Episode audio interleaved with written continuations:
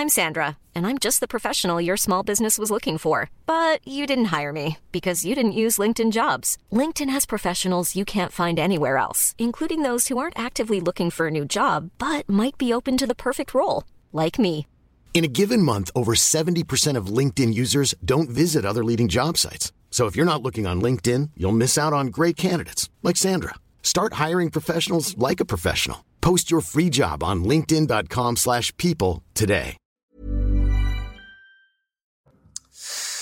Bonjour à tous et bienvenue à l'heure des pros ce matin. Un enfant qui souffre d'un autisme atypique sera-t-il plus épanoui dans une école spécialisée ou a-t-il sa place parmi les autres élèves? Pardonnez-moi de poser ce matin la question des termes aussi crus. Le simple fait d'ailleurs de poser la question est considéré par certains comme abject sur le plan moral. Cet argument s'entend. Un enfant est un enfant et il a sa place parmi les autres enfants dans n'importe quelle classe de la République. D'autres voix s'élèvent pour contester cette position idéologique. L'école n'est pas toujours adaptée au handicap. Pour reprendre l'exemple de cet élève autistique atypique, il aura du mal à suivre. Son comportement sera mal compris, les professeurs seront démunis. Ces arguments s'entendent aussi. Éric Zemmour a déclenché samedi une nouvelle polémique. Il a souhaité des établissements spécialisés pour les enfants qui souffrent de handicap. Il a dénoncé l'obsession de l'inclusion qui pousse, selon lui, l'école à accueillir tous les enfants. Depuis, il a expliqué son point de vue et là encore, des arguments peuvent s'entendre. Au-delà du climat délétère qui a accompagné cette nouvelle sortie, la question du handicap à l'école est posée, question essentielle, qui révèle une société et le regard qu'elle porte sur les différences. Bonjour Elisabeth Lévy, on en parlera euh, fortement tout à l'heure. Bonjour Martin Blachier. Bonjour. Vous êtes le plus fort. mais non, mais c'est vrai. Écoutez, je prends la France à témoin. Il n'a pas réussi à se faire entendre du gouvernement, Mais hein, non, quand mais même. voilà, moi, je- je- si vous étiez le moins fort, je dirais vous vous êtes trompé. Qu'est-ce que vous voulez que je dise? Faut le dire. Quand, quand les gens se trompent, faut le dire. Quand les gens se trompent pas, faut le dire. Les réa baissent aujourd'hui. Vous aviez annoncé qu'il n'y aurait pas euh, d'explosion en réa. D'autres, vers le 15 décembre, ont expliqué que ça allait être euh, l'apocalypse. Aujourd'hui, je ne peux que vous donner raison. C'est ce que je dis est factuel. Monsieur le porte-parole, Bonjour Pascal Pro. les nominations euh, tombent. Comme à- Bah, c'est bien. Donc vous êtes désormais. Alors, alors attention parce que vous n'êtes plus donc euh, chroniqueur euh, de notre émission ou éditorialiste plus exactement de notre édition de notre émission. Vous êtes porte-parole d'Éric Zemmour. Voilà. Vous êtes combien de porte-parole On est à peu près une quinzaine. Ah oui. Donc, cinq, euh, cinq, six porte-paroles nationaux et d'autres qui ont. Et vous êtes un porte-parole national? Voilà. Et d'autres qui sont des orateurs nationaux pour notamment s'exprimer dans les fédérations euh, de France et de Navarre. O- Orateur Bon. est passé dans les mœurs. Le mot orateur, ça, ça, il y a un côté romain, Oui, je trouve un peu. euh, Démosthène. orateur. Bon, j'ai l'impression qu'il n'y a pas de femme porte-parole chez vous. Si, si, il y en a quelques-unes. Bah, Laurence Trochu, par exemple, Oui. porte-parole. euh, Mm. Si, si, il y en a quelques-unes. Bon, et euh, je veux dire Guillaume Pelletier est porte-parole. Oui, mais c'est pas une femme. hein. Non. Et Pascal est très inclusif Ça, matin. pas, ça ne m'a pas échappé. Non, mais il y a deux nominations. Est-ce que euh, Jacques Seguela, vous qui êtes un homme de communication, c'est un bon porte-parole selon vous? Je ne parle pas sur le fond, hein, mais est-ce qu'à votre avis, euh, Monsieur Messia est une bonne recrue pour Éric Zemmour? De toute façon, euh, tout être médiatique est une bonne recrue pour euh, un candidat qui en a besoin, Mm. qui, est le- qui est quand même le cas euh, d'Éric Zemmour. Il ne faudrait pas que euh, il, il aille vers le mauvais penchant de l'excès, et Mm. qu'il reste dans le bon penchant de la réflexion. On l'a C'est vu. toujours mon cœur. On l'a vu, on l'a vu plusieurs fois sur ce plateau euh, euh, un, peu déra- un peu déraillé. Les porte-paroles n'ont pas droit au dérapage. Les, les politiques peuvent en avoir le droit, mais les porte-paroles, ils sont là pour euh, redresser chaque fois Moreau la parole dans le bon sens. Donc, euh, C'est quoi le mot de sur le dérapage Le mot de je te souhaite une belle carrière. Merci, Jacques. Ils, ils- ils sont la glace. C'est quoi le mot euh, célèbre de euh, Bon, de- je, ne vois, je ne sais pas de quel mot célèbre vous parlez. Donc. On cherchera tout à l'heure. Bon, le pass vaccinal. Euh, avant de parler avec vous de ce qui va se passer, parce que c'est, on est content, c'est peut-être la fin, euh, enfin, de cette euh, pandémie. Euh, bon, d'abord, euh, une petite question toute bête. Pourquoi vous, qui faites des modèles, pourquoi les autres ne font pas les mêmes modèles? Pourquoi C'est pour des raisons idéologiques que le 15 euh, décembre, certains sont venus, euh, je pense par exemple à Rémi Salomon, qu'on a passé plusieurs fois ici, qui est un des membres de la PHP, qui expliquait que ça allait exploser. Mais pourquoi lui, il dit ça? Puisque vous, vous, lui vous avez d'autres modèles, manifestement, où le 15 décembre, vous dites ça n'explosera pas. Je comprends jamais. C'est une bonne question, mais le pire, c'est que Arnaud Fontanet, qui est quand même l'épidémiologiste du Conseil scientifique, a dit euh, à une heure de grande antenne la semaine dernière que d'ici au 1er euh, février, on allait avoir une augmentation très importante des patients en réanimation et que ça allait atteindre les pics qu'on avait eus lors des premières et des secondes vagues. Pourquoi ils disent ça alors? Parce qu'ils se sont trompés. Oui, et pourquoi? Parce qu'ils se sont trompés. Parce qu'ils ont, ils ont développé une espèce d'idée qui était que la contagiosité allait compenser la moindre gravité de l'Omicron. Je n'ai pas arrêté de dire, mais regardez les données. C'est-à-dire que les gens, en fait, il y a une personne qui dit ça. Après, ça fait une espèce de déco comme, dans l'eau. Mais c'est des professionnels. Ils se, ils se, trompent. Oui, mais ils, se décrédibilisent oui, surtout. Bah, le problème, c'est que les décisions étaient prises sur l'appréciation de ces gens-là, qui ont fait des prévisions qui étaient erronées. Et ce matin, ce monsieur qui a été sur une chaîne concurrente mm. en disant on a évité le scénario le pire grâce au comportement des Français, alors qu'on est en France, le pays où Omicron a été le plus vite je pense qu'il y a un vrai problème. C'est-à-dire qu'au bout d'un moment. C'est qu'ils n'ont jamais tort. Alors que ces gens-là. Bah, heureusement qu'on a parlé. Non, mais alors que, ces gens-là ont une responsabilité immense. Vous imaginez ce qui s'est passé là. Rien que les mesures qui ont été prises ont coûté des milliards à la France, que ce soit en test, que ce soit avec le télétravail, que ce soit pour les restaurateurs. Mais bien sûr qu'on aurait pu faire. Si on n'avait rien fait, si on n'avait pas fait le télétravail, par exemple, ça serait la même chose. Mais, bien sûr. C'est-à-dire que c'est des mesures qui ont été prises avec leur fameuse idée on va baisser nos, rapports sociaux de 20%, ça va diminuer les hospitalisations de 50%. Ils étaient En fait, ils sont partis sur des mauvaises hypothèses, qui hypothèses que l'Omicron était un petit peu moins virulent. Donc s'ils étaient là aujourd'hui, ils vous diraient c'est grâce à nous que euh, la rhétorique systématique. Voilà, il vous, dirait par exemple le télétravail qui a été décidé il y a quelques jours, c'est euh, la avant le week-end, vendredi, il a dit on va atteindre des niveaux jamais atteints dans les services. Ça, c'est Arnaud Fontanet. Arnaud Fontanet. Il a dit la semaine dernière. Et ce matin, il dit on a évité le pire grâce au comportement des Français. ils sont incapables, en fait. Ils sont tout simplement incapables de s'adapter à un nouveau cours. c'est ça le truc. Oui, j'entends bien. Non, mais, moi, ce que je, moi, ce que, parce que je pense que Emmanuel Macron n'a jamais été un enfermiste. Jamais. Il ne l'a jamais été. Donc s'il a pris ces décisions, c'est parce mm. qu'il a été poussé par des gens qui lui ont fait peur qui lui ont fait peur à la fin d'année. Et les jauges, par exemple, les jauges de, comment dire, dans les stades de foot, faut les, faut, les lever. ils n'ont pas réussi à freiner cette vague Omicron. Cette vague Omicron. Et l'impact de la vague Omicron a été extrêmement négligeable sur les services de soins intensifs. Mais en fait, c'est parce qu'ils n'ont pas, réussi peut-être à la freiner qu'on va s'en sortir. C'est ça qui est formidable, le paradoxe, si j'ai bien compris. Non, mais si on l'avait freiné, ben si, parce qu'il y a une immunité collective, oui, comme on l'a pas freiné. Non, mais de toute façon, Omicron a eu très, très, très peu d'impact. C'est-à-dire que, comme je disais euh, ce week-end, dans une étude américaine, sur 60 000 patients américains qui ont attrapé l'Omicron, il y a eu zéro patient qui ont été intubés. Et eux, ils passaient leur temps à nous répéter, non, non, mais Omicron est mais maintenant, moins sévère. Est-ce qu'un autre variant peut arriver? Mais tout peut arriver. Une météorite peut tomber sur la Terre. Non, mais tout, tout non, mais tout, tout peut arriver. mais, est-ce que le fait qu'il y ait un variant beaucoup plus sévère qui fasse très mal à la population française, c'est très très peu probable. Un, la population est très bien immunisée. Et deux, les variants ont plutôt tendance à perdre en virulence. Donc on peut toujours amener sur la table des scénarios qui sont encore pires que ce qui est arrivé, mais c'est pas du tout ce qui est probable. Et c'est une très mauvaise manière de s'excuser des mauvaises prédictions. il y aura peut-être une guerre nucléaire, vivons tous aux abris. C'est l'argument qu'a utilisé Victoria Colisa dans le journal du dimanche. Elle a continué à dire qu'il fallait limiter les rapports sociaux alors que le pic est passé la semaine dernière. Et le seul argument qu'elle a eu, c'est de dire il y a peut-être un variant plus virulent. Mais dans ce cas-là, qu'est-ce que ça veut dire? Ça veut dire qu'on ne reprend jamais hmm. la vie normale parce qu'on est toujours sous le risque d'un nouveau variant plus virulent. Bon, en tout cas, le pass vaccinal euh, a été voté euh, cette nuit. ça sert à quelque chose, le pass vaccinal, sanitairement, selon vous? Bah, le pass vaccinal, le but, c'est d'emmener le maximum de personnes à la vaccination. Il y a une partie de la population qui, de toute façon, faudra vacciner, puisque comme il y aura des nouveaux, ce que je dis, comme il y aura probablement des nouveaux variants qui vont arriver l'hiver prochain, l'hiver prochain, il faudra qu'on ait un moyen pour pousser les plus de 50, 60 ans, il y a toujours ce débat-là, vers un rappel vaccinal. Mais je pense que c'est pas la bonne méthode et qu'ils vont devoir changer de méthode parce qu'on va pas pouvoir tenir avec un pass vaccinal jusqu'à l'hiver prochain. Donc je pense que ce pass vaccinal, c'est un vrai boulet. on voit le sujet. Je donne la, je donne la parole à Elisabeth Lévy. Euh, voyez le sujet sur le pass vaccinal voté cette nuit, Sybille Delettre. Ne dites plus passe sanitaire, mais passe vaccinal. Les députés ont voté définitivement le texte hier soir. Désormais, seul un parcours vaccinal complet ou un certificat de rétablissement du Covid de moins de 6 mois permettront d'activer ce pass. Fini donc les tests à répétition.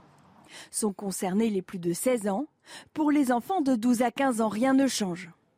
Les lieux concernés restent également les mêmes. Cinéma, musées, restaurants ou encore les trains. Seule exception, les établissements de santé. Ils resteront accessibles pour une consultation ou pour rendre visite à un proche sur présentation d'un pass sanitaire valide. Ce vote à l'Assemblée a aussi levé quelques zones d'ombre. Sur les contrôles, d'abord, les députés ont réintroduit la possibilité de contrôler l'identité des propriétaires du pass en cas de doute. Les contrevenants s'exposent à 45 000 euros d'amende et une peine d'emprisonnement pouvant aller jusqu'à 3 ans. Ils ont aussi voté la mise en place d'une amende administrative en cas de non-respect des règles du télétravail en entreprise. Marine Le Pen a d'ailleurs a réagi hier soir, était euh, sur TF1, je crois. Euh, je vous propose de l'écouter. On a euh, dit aux Français que le pass sanitaire empêchait la contamination. C'est ce qu'on leur a dit. Je note juste que depuis le mois de juillet, il y a eu 7 millions de Français contaminés. Donc je pense que le pass sanitaire euh, enfin, le vaccin empêche euh, en partie les formes graves et c'est déjà bien, c'est déjà très bien, mais Donc il les scientifiques pas la ont contamination.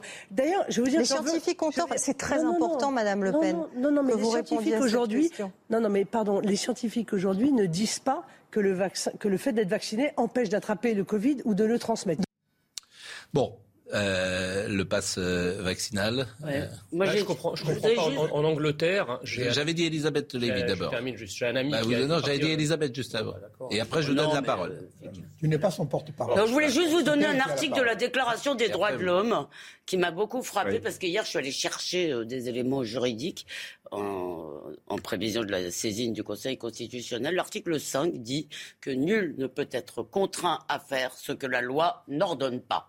Nul ne peut être bah, eh contraint à faire ce que la loi bah, n'ordonne pas. Bah Mais qu'est-ce que c'est que ce passe vaccinal? Ils nous ont dit que c'était une obligation vaccinale déguisée, donc ils essayent de nous contraindre à faire ce que la loi oui, n'ordonne ils, pas. ils essayent. Et pas une... ils, vont, ils vont y réussir. Non, Monsieur le porte-parole. Je, ne comprends pas. J'ai plusieurs amis qui sont en Grande-Bretagne, qui est pourtant un pays euh, très proche, touché par la même euh, pandémie, le même variant. Rien n'est fermé, pas de passe sanitaire exigé, pas de passe euh, vaccinal exigé. On peut rentrer dans les bars librement, dans les salles de spectacle librement. Est-ce que quelqu'un peut m'expliquer cette différence de, réaction du gouvernement britannique, qui, je le rappelle, est une monarchie parlementaire, par rapport à notre République qui, elle, veut. Donc vous êtes contre le passe vaccinal? Ben, C'est-à-dire, je, veux, je veux comprendre. On dit ah, vous avez compris, mais. Euh, non, parce que quand, il s'est agi d'enfermer les gens, on vous a mobilisé les exemples à l'étranger en vous disant tout le monde fait ça. Hmm. Donc comme si c'était une justification.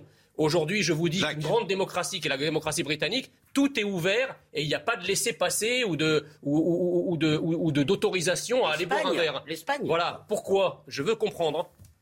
Je veux le comprendre. Et si on mettait un peu d'optimisme, un peu de bonheur euh, à la bonne nouvelle du jour qui est que on en sort, mes enfants. Et maintenant, c'est à nous, c'est à chacun de nous. Moi, j'ai dit ça en juin 2020. Oui, mais enfin, maintenant, tout le monde le dit. On en sort. oui, en juin 2020, j'ai dit on en sort. Euh, Marine Lançon a écouté euh, Monsieur Fontanet qui était à France Inter ce matin. Il dit la même chose que vous. Hein. Ah. Mais est-ce qu'il dit qu'il a changé d'avis? Le pire est derrière nous. Je pense qu'il faut maintenant entrer dans une deuxième phase qui est apprendre à vivre avec le Covid. Non, mais je pense qu'il va quand même y avoir une, vraie difficulté pour le gouvernement, mm. c'est-à-dire qu'ils entrent dans le pass sanitaire au moment où les autres pays en sortent. Et donc, je ne sais pas comment ils vont sortir de ce pass sanitaire, et je pense qu'il doit y avoir quelqu'un qui est assez énervé au sommet de l'État, parce qu'il se retrouve à avoir fait passer un pass sanitaire là où tous les autres pays d'Europe sont en train de prévoir leur, euh, leur sortie de crise, c'est-à-dire leur, leur eh ben, on va voir s'ils sont intelligents. Comment il va réussir à faire 180 degrés cette semaine Le plus important, c'est que chacun de nous se prennent euh, en, main. Par exemple, il suffirait de baisser de 20% ces, contacts, que ce soit du contact professionnel, familial ou autre, pour, diminuer le risque eh ben, vous avez de 50%. Ben, donc, eh ben, Jacques, ce que je vous propose, c'est de quitter le plateau. On sort en où on, supprime des contacts qui ne servent à rien. Vous avez raison, Jacques. il faut on est combien sur le plateau se prendre en main. D'accord. On est combien sur ce plateau? Euh, C'est quatre. Non, 5. Ça commence mal, Jacques. Nous sommes 5, a priori. Personne Toi, tu pas le plateau. Tu es ah l'organisateur du plateau. Donc, ce que je vous propose, comme on va euh, diminuer de 20% nos contacts, on va faire Amstram, Gram, piqué, piqué, collé, Gram. Et, non, mais ah bah si, on va en virer un. Non, mais on, y a, on va non, mais il y a parfois, et surtout, et surtout professionnellement, bon, il y a souvent, et surtout professionnellement, des manifestations qui n'ont pas lieu d'être qui ne sont pas capitales. Donc il faut savoir les déplacer. Faut savoir. mais Jacques, attends, c'est grave ce qui est en train de. Non, non, non. Excusez-moi, mais ce qui est en train de se passer, c'est quand même assez grave. C'est-à-dire que euh, c'est un contretemps, comme vous l'avez dit, et on nous impose des restrictions qui deviennent complètement dingues, de, de montrer notre passe-partout. Un certain nombre de gens ne pourront plus. Non, mais c'est complètement dingue. Écoutez, on va quand même pas accepter ça. Moi, je suis sidéré que la droite libérale ait avalé ça, mais comme, euh, euh, je veux dire, vraiment. Bon, réaction des députés. Pour l'individualisation du combat. Mais moi, je suis pour s'adapter à la gravité des choses. Réaction des députés. Réaction des députés. C'est un texte euh, profondément contraire à tous les principes républicains, qui va, selon le mot du président de la République, emmerder tous les Français, les non vaccinés, mais aussi les vaccinés qui devront présenter leur QR code, subir des contrôles d'identité dans les restaurants partout. On est en train euh, euh, d'empêcher des millions de nos concitoyens euh, d'avoir un certain nombre d'activités, et pas les moindres, loisirs, culture, sport, déplacement, travail pour certains, pour rien. C'est-à-dire que ça n'empêche pas la maladie malheureusement de se propager. Il y a beaucoup de téléspectateurs qui nous interrogent, cher Jean Messia. Vous êtes porte-parole d'Éric Zemmour ou vous êtes porte-parole de Reconquête? Porte-parole d'Éric Zemmour. Pourquoi? Pourquoi c'est pas Reconquête Il y a le porte-parole de la campagne présidentielle et le porte-parole du parti Reconquête. C'est deux choses différentes. C'est important de le dire. Alors, les, euh, le tableau de bord que nous mettons en place depuis euh, tant de mois 24 euh, 887 personnes sont hospitalisées aujourd'hui, c'était plus 343. 3 852 en soins critiques, donc c'est stable. Euh, Martin Blaché, il y a eu 98 décès il y a eu 278 000 cas confirmés à peu près euh, hier. Et là encore, ça baisse le nombre de cas confirmés. Mais est-ce qu'on sait, puisque tous les jours ça a été 300 000, 400 000, est-ce qu'on sait le nombre de gens en France qui ont été contaminés? C'est pas facile à, à, savoir. Euh, on pense qu'il y a à peu près 95% de la population française, c'est pas forcément des études qui ont été faites en France, mais qui sont euh, immunisés, c'est-à-dire qui ont soit rencontré le virus, soit qui ont eu un schéma vaccinal complet, donc il y a une très très grande partie. Mais ce qui est intéressant sur le nombre de patients qui sont en réanimation, on dit 3800. Ça veut dire que la vague Omicron, quand elle a commencé, je crois qu'on devait être à 3300, 3400. C'est-à-dire que l'impact de la vague Omicron sur la réanimation, tant bien que ce ne soit pas le résidu de vague Delta, il a été quasiment négligeable. C'est-à-dire qu'il n'y a pas grand-chose qui s'est passé sur la réanimation. Et ça ne dépassera pas le chiffre puisque c'est déjà en train de descendre. Dans les eaux usées, on a de moins en moins de virus et les courbes épidémiques sont même toutes en train de plonger. Au Royaume-Uni, en une semaine, on a, les cas ont été divisés par deux pour vous dire à quel point cette chute va être brutale. Donc, c'est-à-dire que ce calendrier de passe vaccinal va vraiment être problématique parce que ça va baisser très vite. Et au mm. bout d'un moment qu'on n'aura plus de cas et que les services se seront un petit peu vidés probablement autour du, 15 février, j'entends ce que vous dites, mais moi je pose toujours les questions ce que vous dites me paraît tellement évident. Pourquoi le ministère de la Santé n'est pas sur cette ligne-là? Parce que, parce que jusqu'à il y a 3-4 jours, ils étaient encore persuadés que les services de réanimation allaient exploser parce que c'est ce que Fontanet et Colisa leur disaient. Mais oui, mais c'est incroyable. Vous êtes. Il y a, politique. Parce que moi, voilà. Alors effectivement, ça, ouvre. Non, mais ça ouvre la porte à toutes les interprétations. Il y a un élément politique auquel d'ailleurs les Français ont euh, l'habitude depuis maintenant une quarantaine d'années, c'est-à-dire faire peur ça permet effectivement aux Français de s'arnacher au pouvoir en place quand euh, il a fallu voter pour le traité de Maastricht, on nous a dit que si, vous, si on votait contre, c'était le retour de Hitler au pouvoir. Ça marche pas. Là, c'est pareil. on vous dit, on, vous fait peur, on vous dit que ça va être cataclysmique au niveau des hostos, que la mortalité va exploser, etc. quand les gens ont peur, ils ont tendance à voter pour le pouvoir en place. Ça. Emmanuel Macron est quand même pas quelqu'un d'idiot. Vous êtes d'accord avec moi Donc il se doute bien que. Non, mais c'est quelqu'un d'intelligent. Il se doute bien que la stratégie de la peur, si jamais les chiffres ils sont divisés par deux la semaine d'après, ça va pas marcher. Donc c'est évident que c'est pas le pari qu'il a fait ce qui est pris est bon à prendre. Jacques Seguela. Ils ont peur parce qu'ils sont mal conseillés. Ils ont peur parce qu'ils sont mal conseillés. Jacques Seguela. Est-ce que je peux te poser une, question? Euh, J'ai vu qu'il y a un nouveau vaccin qui arrive.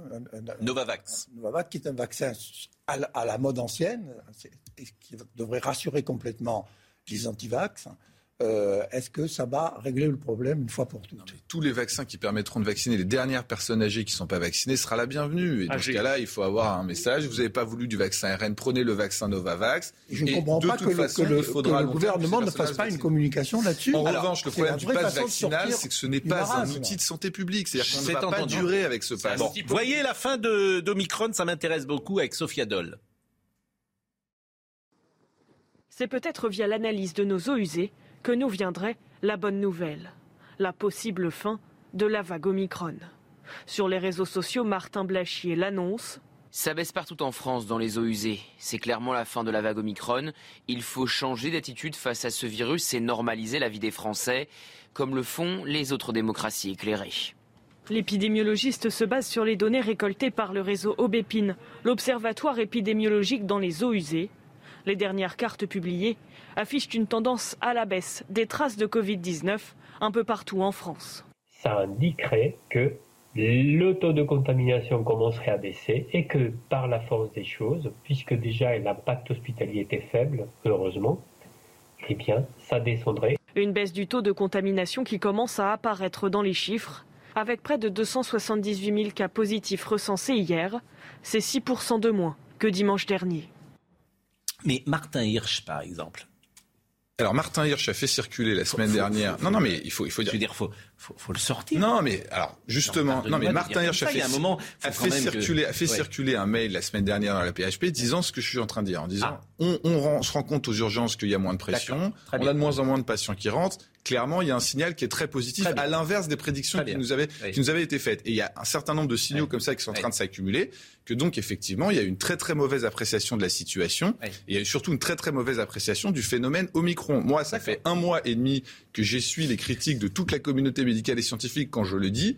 Aujourd'hui, vous allez voir que dans 48 heures, tout le monde dira, bah finalement tout va bien, mais on a bien fait de faire paniquer tout le monde parce qu'on sait jamais. Eh ben, écoutez, franchement, je vous félicite parce que d'abord, je suis content parce qu'on s'est un peu mouillé pour vous. C'est vrai. Hein, moi, je vous ai beaucoup reçu, donc je trouvais intelligent ce que vous dites. Donc, je suis content que ce que vous disiez euh, soit juste, parce que j'écoutais tout le monde et moi, je vous connaissais pas au départ. Donc, j'écoutais tout le monde et je voyais d'un mois à l'autre, d'une semaine à l'autre, ceux qui disaient parfois n'importe quoi et ceux qui disaient des choses qui euh, étaient intéressantes. Euh, le, plus grave, c'est d'avoir persévéré dans l'erreur. Le plus grave, c'est ça. Bah oui. C'est cette espèce d'incapacité à s'adapter. Non, mais qu'est-ce qui va se passer pour d'autres choses C'est-à-dire, on va faire la guerre contre les ennemis des années 50 c'est complètement absurde. Je n'ai pas compris cette phrase. En revanche, euh, je vais, vous dire, au... je vais vous dire au revoir parce que on va parler de Éric Zemmour dans une seconde. Mais, pas mon ah, mais, mais, les amis, j'ai découvert le, euh, le bureau Dodo imaginé par l'entreprise grecque Studio NL. Il permet de s'improviser une petite sieste confortable en toute détente. Je pense qu'on va voir la photo. L'importance des micro-siestes dans une journée de travail pour booster sa productivité n'est plus approuvée. Plein de vertus, ces petites siestes d'une vingtaine de minutes sont de plus en plus adaptées en entreprise. Mais plutôt euh, de les faire en tailleur sur sa chaise ergonomique, une entreprise a imaginé un bureau dédié avec matelas intégré. Le studio de design a conçu, a conçu un meuble avec un lit douillet dépliable en quelques secondes pour permettre aux employés de se reposer. Et hop, le tour au jouet, c'est euh, le, le bureau dodo. Donc j'ai vu ça et je, voilà comment. C'est Napoléon Bonaparte qui a inventé la, la sieste de 3 minutes. Sur un plateau, c'est compliqué. Et pourquoi moi j'ai non les japonais. Ah bah, moi j'ai vu des invités qui dormaient hein, pendant ah non mais les japonais. les, j'en ai vu parfois ils sont oui. Les, japonais ils envoient toujours deux ou trois personnes dans les réunions. Et il y en a toujours une qui dort. Non. Oui pour garder la forme si jamais il fallait prendre le relais. C'est très extraordinaire. C'est pas vrai. Oui. Mais alors mais ils sont pas dans les réunions euh, les deux trois ah, personnes. il y en a il y, en a, un qui dort dans la réunion. ils sont trois alors que d'habitude on envoie une seule personne. Ils viennent à trois euh, il y en a une qui parle, la deuxième qui se prépare et le troisième qui, qui se concentre et, et, et, et qui, qui, est en train de, de sommeiller, de, de mini-sieste. Je donc, avec il mes reprend, Pascal. Donc, qui après reprend des, de la vigueur. Et, et, je n'ai jamais entendu ça. Non, mais je n'ai jamais entendu ça nulle part. ça plusieurs fois. Je n'ai jamais entendu ça. On va l'adopter. Comment? On va l'adopter. Je vais venir avec mes doublures dormeuses. Alors, ce que je vous propose, c'est qu'on va marquer une pause. On va remercier euh, Martin Blacher. Et le féliciter. Et je vous propose, même si c'est pas l'heure, nous avons fermé nos yeux. Oui. Oui, exactement. Fermez vos yeux. Je ferme Fermez vos yeux, cher ferme mes yeux. Et nous allons faire pendant quelques minutes. Temps calme. Une, micro-sieste. A tout de suite après la pause. Non, il faut un matelas. Rendez-vous avec Jean-Marc Morandini dans Morandini Live, du lundi au vendredi, de 10h30 à midi.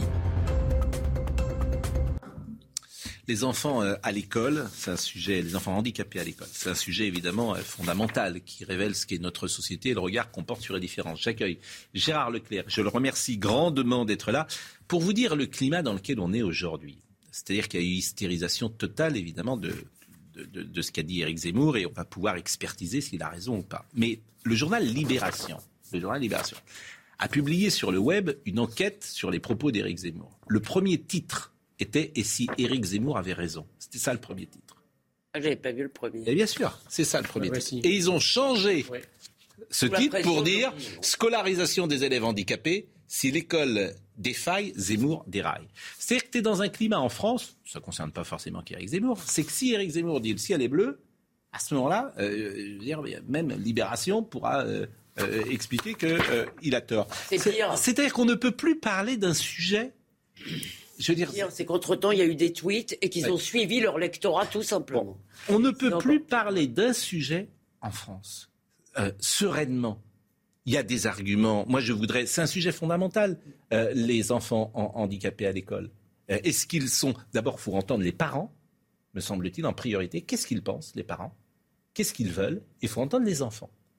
il ne faut pas avoir une position idéologique et plaquer sur le réel. Il faut entendre ce que disent les parents. Il faut aussi entendre peut-être ce que disent ceux qui sont supposés accueillir, c'est-à-dire les profs, les chefs d'établissement. Moi, j'ai une expérience, et j'en avais parlé à l'antenne, donc je peux en parler, modeste euh, euh, je veux dire, avec un enfant qui était dyslexique, dyspraxique, dyscalculique, qui avait tous les 10. Tous les 10. Bon, dans l'école de la République, cet, euh, cet enfant pouvait être en difficulté dans l'école classique. Pourquoi? Parce que l'école, elle n'est pas adaptée. Qu'est-ce qui s'est fait passer dans mon cas personnel? Et d'autres l'ont fait. Cet enfant a eu son bac à Diagonale, qui est une école privée. Mais Diagonale, j'ai la chance de pouvoir payer les études. C'est une école privée. J'ai cette chance d'avoir pu donner à mon enfant une possibilité d'être plus épanoui, d'être plus entouré, d'être, euh, comment dire, et, d'aller jusqu'au bac. Et elle a eu le bac, euh, vous le savez. Je voudrais juste faire une petite euh, remarque à, au sujet de ce que vous avez dit. Une petite remarque. C'est que je suis toujours frappé par le fait que ces amoureux de la différence c'est des gens qui aiment la différence. Ils, vous parlent de différence toute la journée, mais la différence idéologique, la différence de point de vue, c'est détestable. Et ça, c'est quand même. Alors, c'est ça qui est dommage. Mais je vous propose d'abord d'écouter ce qu'a dit euh, Éric Zemmour sur ces établissements euh, spécialisés. Il faut euh, effectivement des établissements spécialisés. Euh, je, ne, je, pense que, sauf les gens qui sont légèrement handicapés, évidemment, qui peuvent rentrer dans la classe, mais Madame connaîtra ça mieux que moi. Euh, mais pour le reste, oui, je pense que l'obsession de l'inclusion est, une, mauvaise manière faite aux autres enfants et à ces enfants-là, qui sont les pauvres complètement dépassés par, par les autres enfants. Alors évidemment, handicapé, ça veut rien dire euh, parce que entre un autiste, un trisomique, un, garçon ou une fille qui est non voyant, un garçon ou une fille qui est sourd, un garçon ou une fille qui est paraplégique, dyslexique, polyhandicapé, ça, c'est tellement large que j'ai envie de dire chaque cas est euh, différent. Mais si vous voulez, il faut d'abord euh, rendre grâce à Éric Zemmour d'avoir, d'avoir abordé ce sujet dans l'élection présidentielle. Si Éric Zemmour n'en avait pas parlé, c'est un sujet qui serait passé à la trappe. Donc on parle aujourd'hui handicap, qui est une question importante, grâce à la prise de position courageuse d'Éric Zemmour. Qu'est-ce que dit Éric Zemmour? Il dit l'inclusion à tout prix est une arnaque. Et c'est vrai, il y a des cas de personnes handicapées physiques notamment, pour lesquels l'école, le collège unique est adapté, mais vous avez des, des handicaps lourds, autistiques par exemple, qui nécessitent des établissements spécialisés. Or, ce qui s'est passé ces dernières années, c'est que l'inclusion a été le paravent d'économies qui ont été réalisées sur la question du handicap scolaire. Je ne crois pas que ce soit une question d'économie. C'est une question d'économie. Je pense que c'est une question idéologique. Attendez, on vous dit, oui, c'est une question idéologique, mais comme toute question idéologique, il y a forcément l'argent qui est dépensé derrière. Je pense que le, fait d'avoir euh, mis tous les enfants à l'école, au départ, il y avait une belle idée, c'était de dire ces enfants-là vont avoir une aide de vie scolaire. Mm. Sauf que l'aide de vie scolaire, elle n'est pas là 5 euh, jours sur 5. Si elle est là, euh, elle est là jusqu'au troisième, mais après elle n'existe plus. Mais pas tous les jours. Si tous les jours, puisque j'ai été concerné par ça, je peux vous en parler. Oui, mais pas tout le monde. Je vous, je vous assure, pas ah, tout le monde. Tout le monde. Celui qui a besoin d'une aide de vie scolaire. Effectivement, les établissements spécialisés pour certains handicaps, notamment les troubles autistiques, etc., c'est évidemment quelque chose qui est un effort pour la nation, mais c'est quelque chose d'indispensable. Non, mais c'est quelque chose d'indispensable. Et Éric Zemmour a tout à fait raison. D'ailleurs, moi, je reçois les témoignages de beaucoup de parents d'enfants qui me disent Éric Zemmour a raison. Quand vous avez cité Libération tout à l'heure, effectivement, eux aussi ont reçu les mêmes messages et ont C'est pour ça qu'ils ont fait ce titre de l'article. Euh, moi, je n'ai entendu que des gens euh, qui étaient scandalisés. Ah non, on bah, n'a pas, pas, pas, les mêmes fréquentations. Bah, vous, vos fréquentations je, sont je pense gauche. Pas qu'il soit Est-ce que vous avez eu part. des, est-ce que vous avez eu des parents d'enfants? Je, oui, oui. Parce que c'est ça. Moi, je pense que les parents des enfants handicapés moi, qu'il faut mes amis très proches, Ouais. deux cas, euh, de- de- de- d'enfants qui... Euh, euh, J'ai suivi ça pendant euh, 20, ans- même 20 ans, 30 ans, euh, qui, ont été, qui, qui étaient des handicapés assez, euh, assez fortement. Mais pas Mais physique ou mental. Parce que Bon. c'est déjà différent. Et- Physique et- ou mental Et qui, et qui, euh, et qui ont Jacques, physique ou mental Parce que c'est pas pareil. Hein? Physique c'est-à-dire que c'est pas la même chose. Pardonnez-moi de parler de ça Oui, parce mais- que c'est des sujets très touchy. Oui. C'est pas la même chose un enfant qui est paraplégique et qui peut suivre par définition un cours comme les autres d'un enfant qui a des Non, mais- non, euh, mais là- là, je- difficultés mentales importantes. C'est pas je- la même là, chose. je parle de, de difficultés mentales. Je- importantes, c'était difficile à dire. Mm. Bon. Et euh, ces enfants qui ont été mis dans le système scolaire ont fait des progrès. euh, et ils ont été très bien accueillis. Parce que les gosses ne sont pas méchants entre eux quand la douleur. non. rentre. Première C'est pas nouvelle. C'est pas rigolez. vrai. C'est pas Première vrai. nouvelle. Mais ce Bon. n'est pas vrai. pas. Ce n'est pas vrai. Moi, j'ai suivi ça avec. Gauthier Lebret est là. Les Les enfants, sont cruels. les enfants, ils sont cruels entre eux. Mais quand il y en a un qui euh, arrive et qui est en difficulté. Gauthier Lebret est là. protège. Jacques, Gauthier Lebret est là. Euh, euh, D'abord, je voudrais savoir, euh, on, on l'a entendu, euh, la phrase, euh, on l'a passé, la phrase de... euh, Oui. on l'a passé. Oui. Euh, je voulais savoir euh, à quelle question et à qui répondait Éric Zemmour lorsque il a fait euh, cette euh, sortie? Eh bien, euh, il y avait une rencontre avec des professeurs euh, dans cette ville du Nord que Éric Zemmour a, visité, des professeurs acquis à la cause d'Éric Zemmour, puisqu'ils ont signé une tribune en sa faveur. Et il y a une professeure, une enseignante qui prend la parole et qui alerte donc Éric Zemmour eh sur le manque de moyens à l'école pour correctement euh, accueillir ses enfants handicapés. Il fait une première réponse et puis il y a un journaliste qui le relance et c'est la réponse que vous avez eh bien, diffusée, Pascal. Bon, on sent quand même que, euh, d'abord, c'est un sujet inf- inflammable. Euh, il y a une forme de brutalité dans sa réponse qui a pu choquer. Une Et oui. Voilà, et c'est pourquoi, après, on a le sentiment que euh, lui et son entourage ont pris conscience que c'était un sujet sur lequel il fallait revenir. Il a fait une intervention sur YouTube, il était hier soir, à- il était hier à midi à, à France 3. On, sent que c'est un sujet qui a préoccupé l'équipe euh, de campagne de Zemmour ces, Non, un dernières dérapage. 24 heures. Il y a Ça s'appelle un a une- dérapage, c'est pas son premier, c'est pas son dernier. Il y a eu une grande opération déminage. Il y a une grande opération déminage, vous l'avez dit. D'abord, il y a eu un long message sur les réseaux sociaux, sur Twitter. Ensuite, il s'est exprimé face aux journalistes lors de sa deuxième visite euh, dans le Nord. Effectivement, il y a eu une vidéo YouTube dans laquelle il s'adresse aux parents des enfants handicapés en leur disant qu'il ne veut pas retirer, euh, eh bien, euh, fermer la porte de l'école traditionnelle à leurs enfants. Et puis, effectivement, il y a eu ces propos où il a précisé, eh bien, dans Dimanche en politique, qu'il voulait plus par cette mesure, eh bien, concerner les enfants handicapés mentaux plutôt qu'handicapés moteurs. On va l'écouter dans une seconde. Je voudrais euh, préciser que depuis 2005 et la loi du 11 février consacrant le droit de tout élève handicapé d'être scolarisé en milieu ordinaire, donc tous les enfants euh, peuvent être euh, scolarisés, euh, depuis lors officiellement c'est à l'école de s'adapter au, au handicap et non l'inverse. Ce qui fait que le nombre d'élèves handicapés scolarisés en milieu ordinaire n'a cessé d'augmenter depuis 15 ans. Il est passé de 118 000, c'était en 2006, à 384 000 en 2021. Moi, j'ai le sentiment, comme beaucoup de parents, que l'école n'est pas adaptée. Elle n'est pas suffisamment adaptée au handicap. C'est le sentiment que... Là où tu as raison, c'est Je qu'elle voudrais apporter un mieux témoignage si Jacques veut bien me. Juste, pardon. D'abord, Jacques, je comprends pas ce truc des dérapages. J'en ai marre. Je veux dire, il pose une idée avec laquelle on peut ne pas être d'accord. Argumentons au lieu de toute cette indignation. toute cette indignation appelle, empêche de réfléchir. Je suis désolé. On a le droit de réfléchir même sur les sujets douloureux. Moi, j'ai publié il y a quelques mois. On peut le retrouver sur Causeur. Elle s'appelle Corinne Berger. Elle est chef d'établissement euh, dans un principal de lycée. C'est on dit pour lycée proviseur, pardon. Elle est proviseure d'un lycée et elle racontait ces immenses difficultés que ces demandes qu'on fait à l'école d'accueillir tout le monde. Elle disait nous, non seulement nous ne sommes pas outillés, mais la réalité c'est que beaucoup de ces enfants-là en souffrent. Beaucoup des enfants accueillis dans des conditions qui ne leur conviennent pas en souffrent. Donc la, vraie vérité, c'est qu'il faut avoir, comme l'a dit Pascal, du cas par cas. C'est-à-dire, on ne peut pas faire une règle générale, accueillir tout le monde. Bah, je, suis d'accord avec vous. Alors écoutons, écoutons, écoutons parce que, euh, on va écouter Eric Zemmour parce que il, est intervenu plusieurs fois.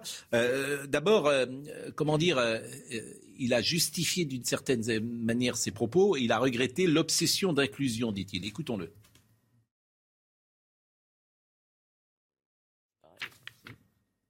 Je ne veux pas que l'obsession de l'inclusion euh, nous, prive et nous conduise à négliger euh, la nécessité d'établissements spécialisés. Alors voilà, je voudrais simplement que l'on prenne en compte les cas particuliers euh, de chacun des enfants, en fonction d'ailleurs de ses progrès, car il peut y avoir des passerelles entre les établissements spécialisés et les établissements ordinaires, et que l'on ne conduise pas, pour des raisons idéologiques, à des souffrances de ces enfants qui, ne, qui ne, supporteraient pas euh, d'être comme ça immergés euh, dans des établissements ordinaires. Bon, j'ai une pluie de témoignages qui est en train d'arriver sur mon portable. Il y, a, y, une, ben, y, a une dame qui dit ma fille souffre d'un trouble de spectre autistique sans déficience intellectuelle. Elle n'a pas d'AVS, aide refusée par la MDNPH. Donc les parents euh, qui ont des enfants euh, qui sont concernés savent ce que ça veut dire, c'est la maison du handicap. J'ai gagné contre elle un recours déposé devant le tribunal d'instance, audition de l'enfant devant euh, la cour. Et elle, elle, elle, dit ça a été traumatisant. 10 heures d'aide humaine par semaine, mais l'académie n'a pas d'AVS à mettre à sa disposition. Voilà. la réalité de ces enfants parfois. C'est ça le réel. Vous voyez ce que je vous disais tout à l'heure C'est ça le réel. Et quand je vous dis que l'école n'est pas adaptée n'est pas adapté pour euh, le handicap. Voilà c'est ce que m'écrit. Oui, mais la solution, c'est d'adapter l'école. Gérard Leclerc. La solution, c'est d'adapter l'école. Que l'école ne soit pas parfaite. Elle ne le sera pas. Qu'elle doit, que l'école ne soit pas parfaite. Qu'elle doit s'améliorer, progresser, notamment dans l'accueil euh, et euh, le, le, service d'instruction pour tous les, tous les élèves, y compris ceux qui sont en difficulté pour une raison ou pour une autre. Là-dessus, tout le monde est d'accord. Ah Là-dessus, tout le ah monde. Mais non, il n'y a personne, je suis désolé, qui disent que l'école est parfaite. Non, personne. vous ne comprenez pas le sujet. Non, si. Vous, non, vous ne le comprenez pas.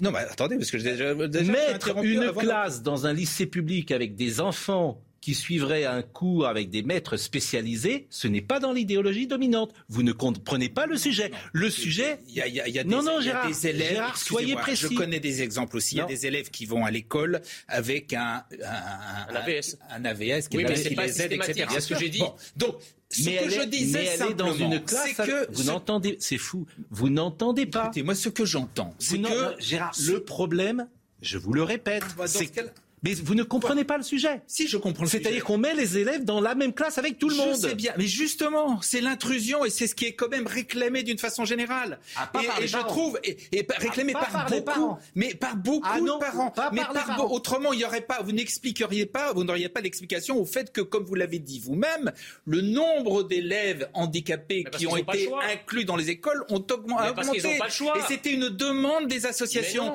Mais, bien sûr que si, ne dites pas non, c'est une demande des associations.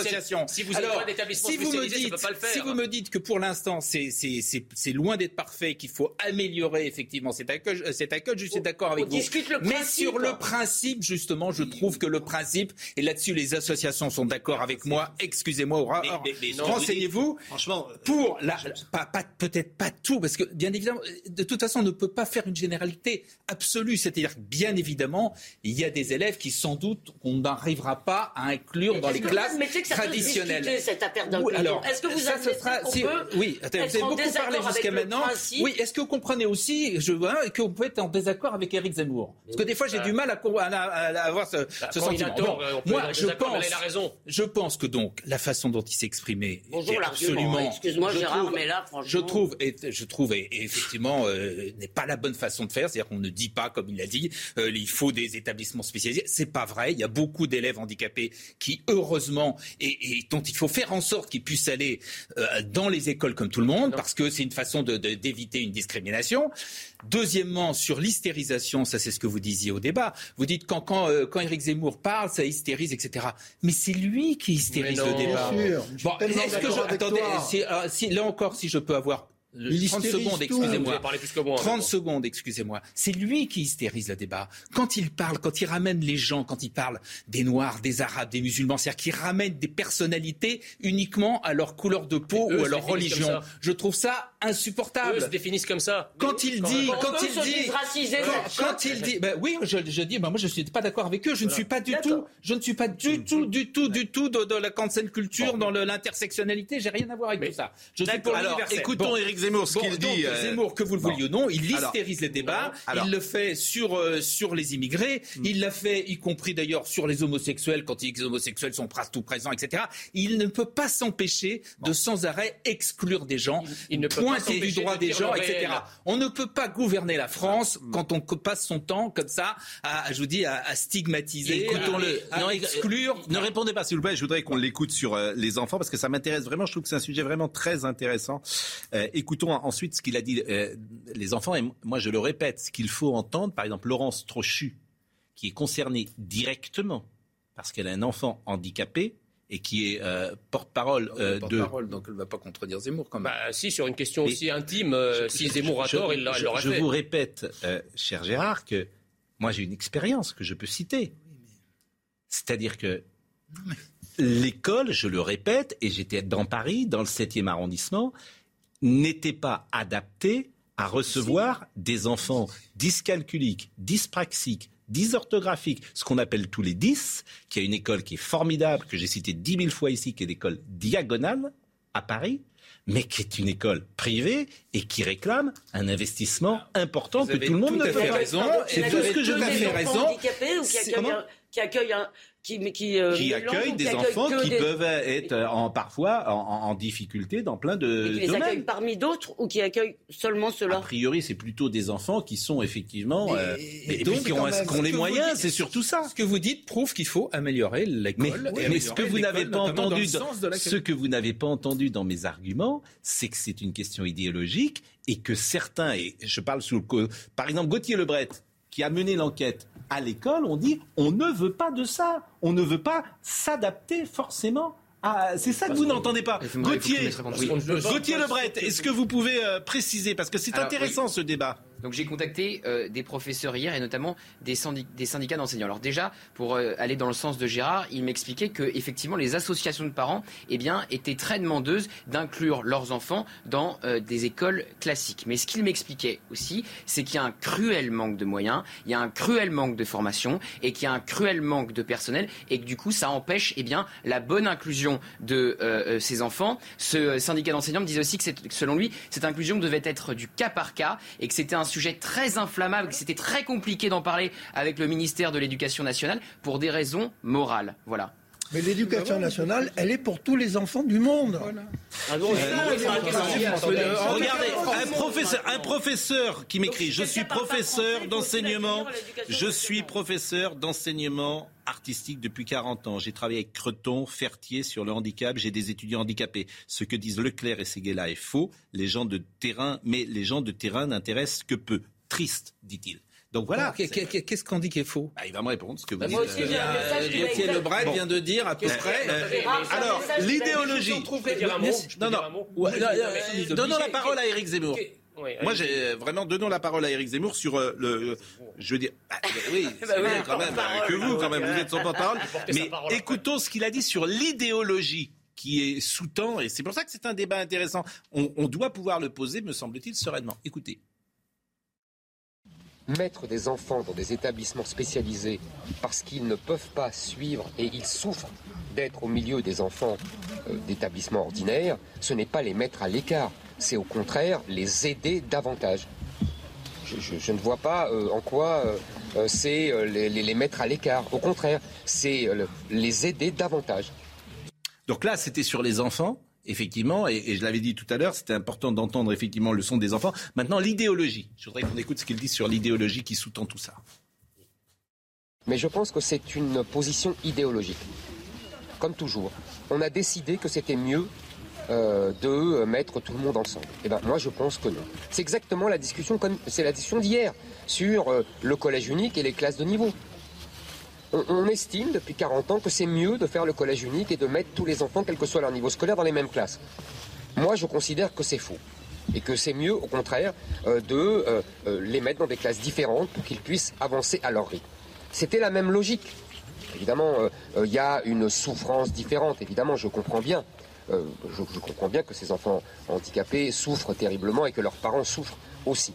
Mais c'est tout ce que j'ai voulu dire. J'ai voulu dire, ces enfants, quand ils peuvent euh, euh, être dans une classe ordinaire, eh bien évidemment, ils viennent dans des classes ordinaires. Et quand c'est vraiment une souffrance pour eux, eh ben, on les met dans des établissements spécialisés euh, pour les, les c'est pas les mettre à l'écart, c'est au contraire s'en occuper mieux que dans, un, dans le cadre d'un établissement ordinaire. Si vous voulez, ces gens-là plaquent une idéologie sur la réalité humaine. C'est toujours la même chose.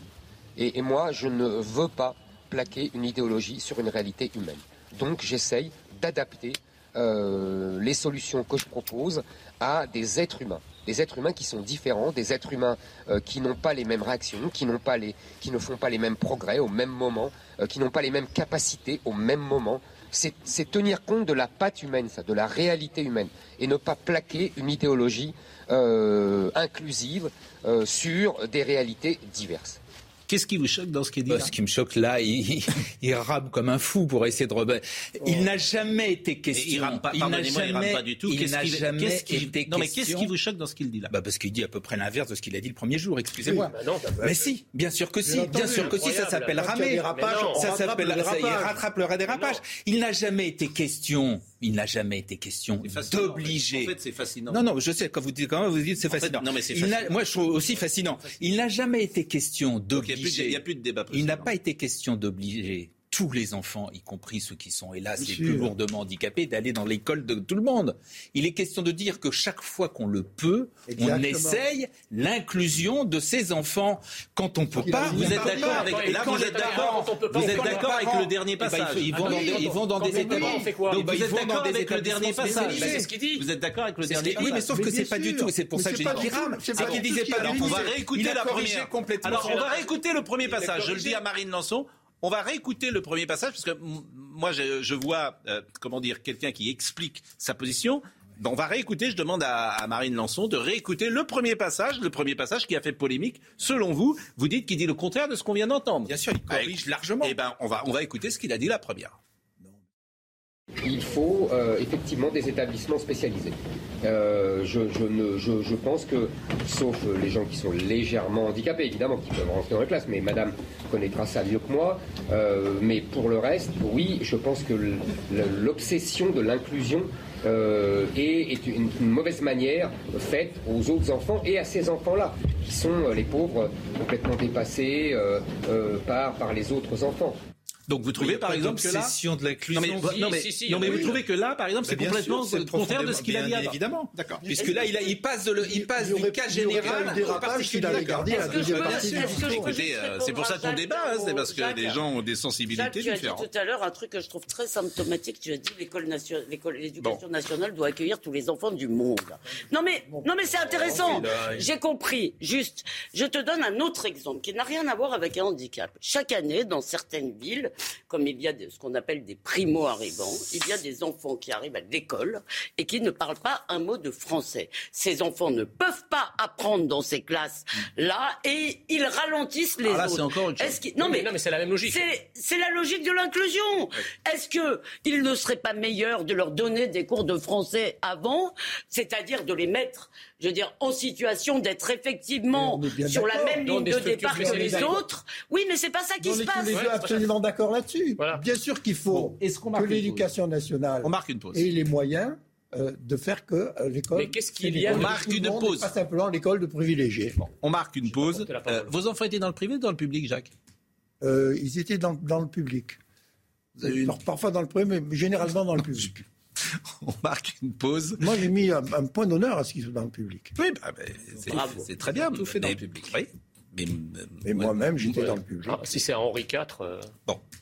Nous marquons une pause et nous continuons ce débat. Gauthier Lebret reste avec nous. Mais c'est vrai que c'est passionnant. Franchement, je trouve que c'est un sujet passionnant qui mérite d'être euh, posé. À tout de suite. Rendez-vous avec Sonia Mabrouk dans Midi News du lundi au jeudi de midi à 14h. On poursuit les propos d'Éric Zemmour. On pourrait d'ailleurs tous trouver un point d'équilibre et d'accord en disant que l'école ne sait pas accueillir les enfants qui sont différents et que le prochain quinquennat, on pourrait mettre des moyens supplémentaires pour euh, qu'il y ait plus d'AVS, plus euh, de classes, pourquoi pas spécialisées. Mais encore faut-il que euh, cette qu'on accepte cela, hein, qu'on accepte ça, qu'on mette à, l'intérieur de l'école publique des classes qui sont effectivement, qui avaient dans le temps d'ailleurs, hein, euh, dans le temps, il y avait, alors dans d'autres domaines, on appelait ça les classes de transition, par exemple. Souvenez-vous quand j'étais à l'école. Alors c'était vraiment, euh, ils n'étaient pas handicapés ces élèves-là, mais c'était euh, de considérer que des élèves en difficulté. Voilà, que qu'on mettait pas tout le monde dans la même spécialisée, ça peut être des établissements, ça peut être aussi des classes. Bon. D'ailleurs, la, même, la, même, la même logique se, propose dans, les Jeux Olympiques. Gauthier Lebret. On n'accueille pas tout le monde. Il y a les Jeux Olympiques et les Jeux Paralympiques. Gauthier, le... personne. Gauthier Lebret, on a senti quand même le danger dans l'équipe de, campagne. Et euh, je vais la citer puisqu'elle euh, a, euh, a permis, elle a même permis de, citer son témoignage, Saak Nafo, qui est la compagne d'Éric Zemmour. C'est un sujet qui la touche personnellement puisque euh, son frère était polyhandicapé de naissance, euh, parce qu'à huit mois de grossesse, sa mère euh, avait été agressée par un motard. Et cet enfant était né, donc polyhandicapé.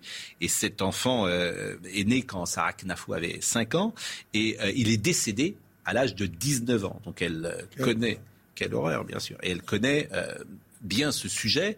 Et alors, ça n'étonnera peut-être personne, sans doute, mais elle est plutôt sur la position euh, de celui qui est son compagnon aujourd'hui, Éric euh, Zemmour, euh, Gauthier Lebret. Oui, bien sûr, euh, compagnon et surtout principale conseillère, puisqu'Éric Zemmour l'a rappelé euh, il y a quelques temps, il n'y aurait pas eu de campagne électorale sans euh, Sarah Knafo qui façonne tout de A à Z. Pour avoir échangé avec une, une personne, une professeure qui a même fait sa thèse sur ce sujet-là, son travail de fin d'études sur l'inclusion des personnes handicapées, ce qu'elle me disait, cette personne, eh bien, c'est que c'est parfois très compliqué quand vous avez un élève, par exemple, qui, comme pour reprendre votre édito, Pascal, on en parlait ce matin dans le bureau, un élève qui a des, eh bien, un très grand trouble autistique et qui notamment est susceptible eh bien, de faire des, crises dans une classe par exemple de 30 élèves, eh bien cet, cet élève, ce professeur a, 30 élèves à gérer, 29 autres élèves à gérer, et que c'est donc très compliqué parfois eh bien, de gérer des élèves qui ont euh, besoin de plus de soins et de plus de, de, eh bien, de, comment dirais-je, bien d'attention en raison de leur handicap. Écoutez Sophie Cluzel à présent, elle avait tweeté, puis on va l'écouter, elle avait tweeté en disant en voulant sortir les enfants handicapés de l'école de la République, Éric Zemmour par cette déclaration pitoyable illustre une fois de plus son rejet des différences. Les personnes en situation de handicap ont toute leur place dans la société. Alors, moi, j'ai beaucoup d'amitié même de, euh, pour Sophie Cluzel, que, dont le combat est, évidemment euh, tout à fait remarquable. Mais il me semble, il me semble que ce n'est pas non plus ce que dit Éric Zemmour. Et moi, c'est ce qui m'ennuie toujours, c'est de toujours déformer les propos des uns ou des autres. Aujourd'hui, c'est Éric Zemmour, parfois c'est Jean-Luc Mélenchon, etc. Donc, ce combat politique, là, ces, phrases politiques, fait qu'on peut plus avoir un débat serein parce que je n'ai pas le sentiment que, et on l'a entendu sur, il a, comment dire, au-delà de la déclaration, il a donné deux ou trois autres euh, avis dessus, et j'ai pas l'impression, effectivement, euh, qu'il souhaite euh, exclure les enfants handicapés de parce qu'il a eu la République. Discours. Il a eu le discours du dérapage. En tout cas, écoutons Sophie Cluzel. Dans le discours de rattrapage, il nous dit que des choses sensées. Écoutons Sophie Cluzel. une course automobile, enfin. Écoutons Sophie Cluzel. Écoutons Sophie Cluzel. Ce monsieur n'a rien compris à la société d'aujourd'hui. La France n'est faite que de différences. L'enfant handicapé est certes différent, mais la différence, c'est notre richesse ces propos de, l'obsession, de l'exclusion permanente qu'il a sont honteuses. Oui, les enfants handicapés sont des citoyens comme tout le monde. Il faut qu'ils rentrent sous le même fronton de l'école et après, on fait des réponses différentes. C'est ce qu'on fait depuis cinq ans. Ils n'y connaissent strictement rien. C'est une insulte, c'est une gifle pour les parents d'enfants handicapés, pour les enfants, pour les personnes. C'est une gifle pour les enseignants qui font un travail remarquable, pour les accompagnants d'élèves en situation de handicap, pour les associations. Ils n'y connaissent rien. Depuis cinq ans, nous nous battons justement pour créer le grand service public de l'école inclusive, mais bien au-delà, nous nous créons, nous nous battons justement pour que la France s'enrichisse des différences parce que nous sommes différents et que justement ce regard, il faut qu'on l'accepte dans cette différence. Et c'est tout simplement en étant sur les mêmes bancs de l'école, avec des réponses très graduées, bien sûr, au sein de l'école, que nous ferons cette France de demain qui accepte la différence, qui s'enrichit de cette diversité. Je me permets d'apporter un témoignage personnel, de dire à Mme Cluzel que ce qu'elle dit n'est pas juste, qu'en l'occurrence ma fille n'aurait jamais eu son bac dans une école euh, de la République euh, en, terminale et qu'il a fallu qu'elle soit dans cette école diagonale pour l'avoir. Je ne peux que témoigner de cette réalité. ce qui prouve qu'il y a un problème C'est tout. Donc ce qu'elle dit, ce dit, je ne peux qu'apporter l'inclusion. Mais ça, c'est autre chose. Ah bah mais aujourd'hui, l'école n'est pas prête pour ça. Je ne peux que dire cela. Il faut préparer l'école à ça. Il y a quand même un raisonnement pour le moins aporétique de la ministre qui nous explique que la France est faite de différences, mais qu'il faut quand même défendre le collège unique. Donc ça veut dire qu'en fait, il faut nier au niveau du traitement les différences qu'elle constate par ailleurs. C'est illogique comme approche. Soit il y a des différences et dans ce cas-là, il faut les traiter. Et, le handicap en est une, et donc il faut le traiter tel quel, sans nier son existence. Soit il n'y a pas de différence, et à ce moment-là, bah, il, faut, il faut faire le collège unique. Sophie Cluzel, euh, Gauthier Lebret souhaitait dire un mot, et vraiment le combat de Sophie Cluzel est vraiment remarquable, et c'est une femme vraiment qui, euh, qu'on a souvent eu euh, sur ces plateaux. Et, effectivement, il faut encourager euh, ce qu'elle souhaite, mais il faut lui dire qu'elle mette plus de moyens à l'école. Alors en primaire, bon, jusqu'en troisième et un AVS, par exemple, vous savez qu'il n'y a pas d'aide de vie scolaire après la troisième. Ça s'arrête l'aide de vie scolaire après la troisième. En seconde, première et terminale, il n'y en a pas. Mais oui, mais vous savez pas. Euh, les gens, ils, ne sont pas au courant. ils sont pas au courant de ça. Hein. Gauthier Lebret. oui, donc le fameux manque de moyens dont on parle depuis tout à l'heure, mais il faut aussi préciser que Sophie Cluzel, en plus d'être évidemment la secrétaire d'État chargée des personnes handicapées, est directement concernée puisqu'elle a elle-même un enfant en situation de handicap. Bien sûr. Juste euh, un mot pour aller euh, dans ce sens, parce que l'idéologie, elle est là.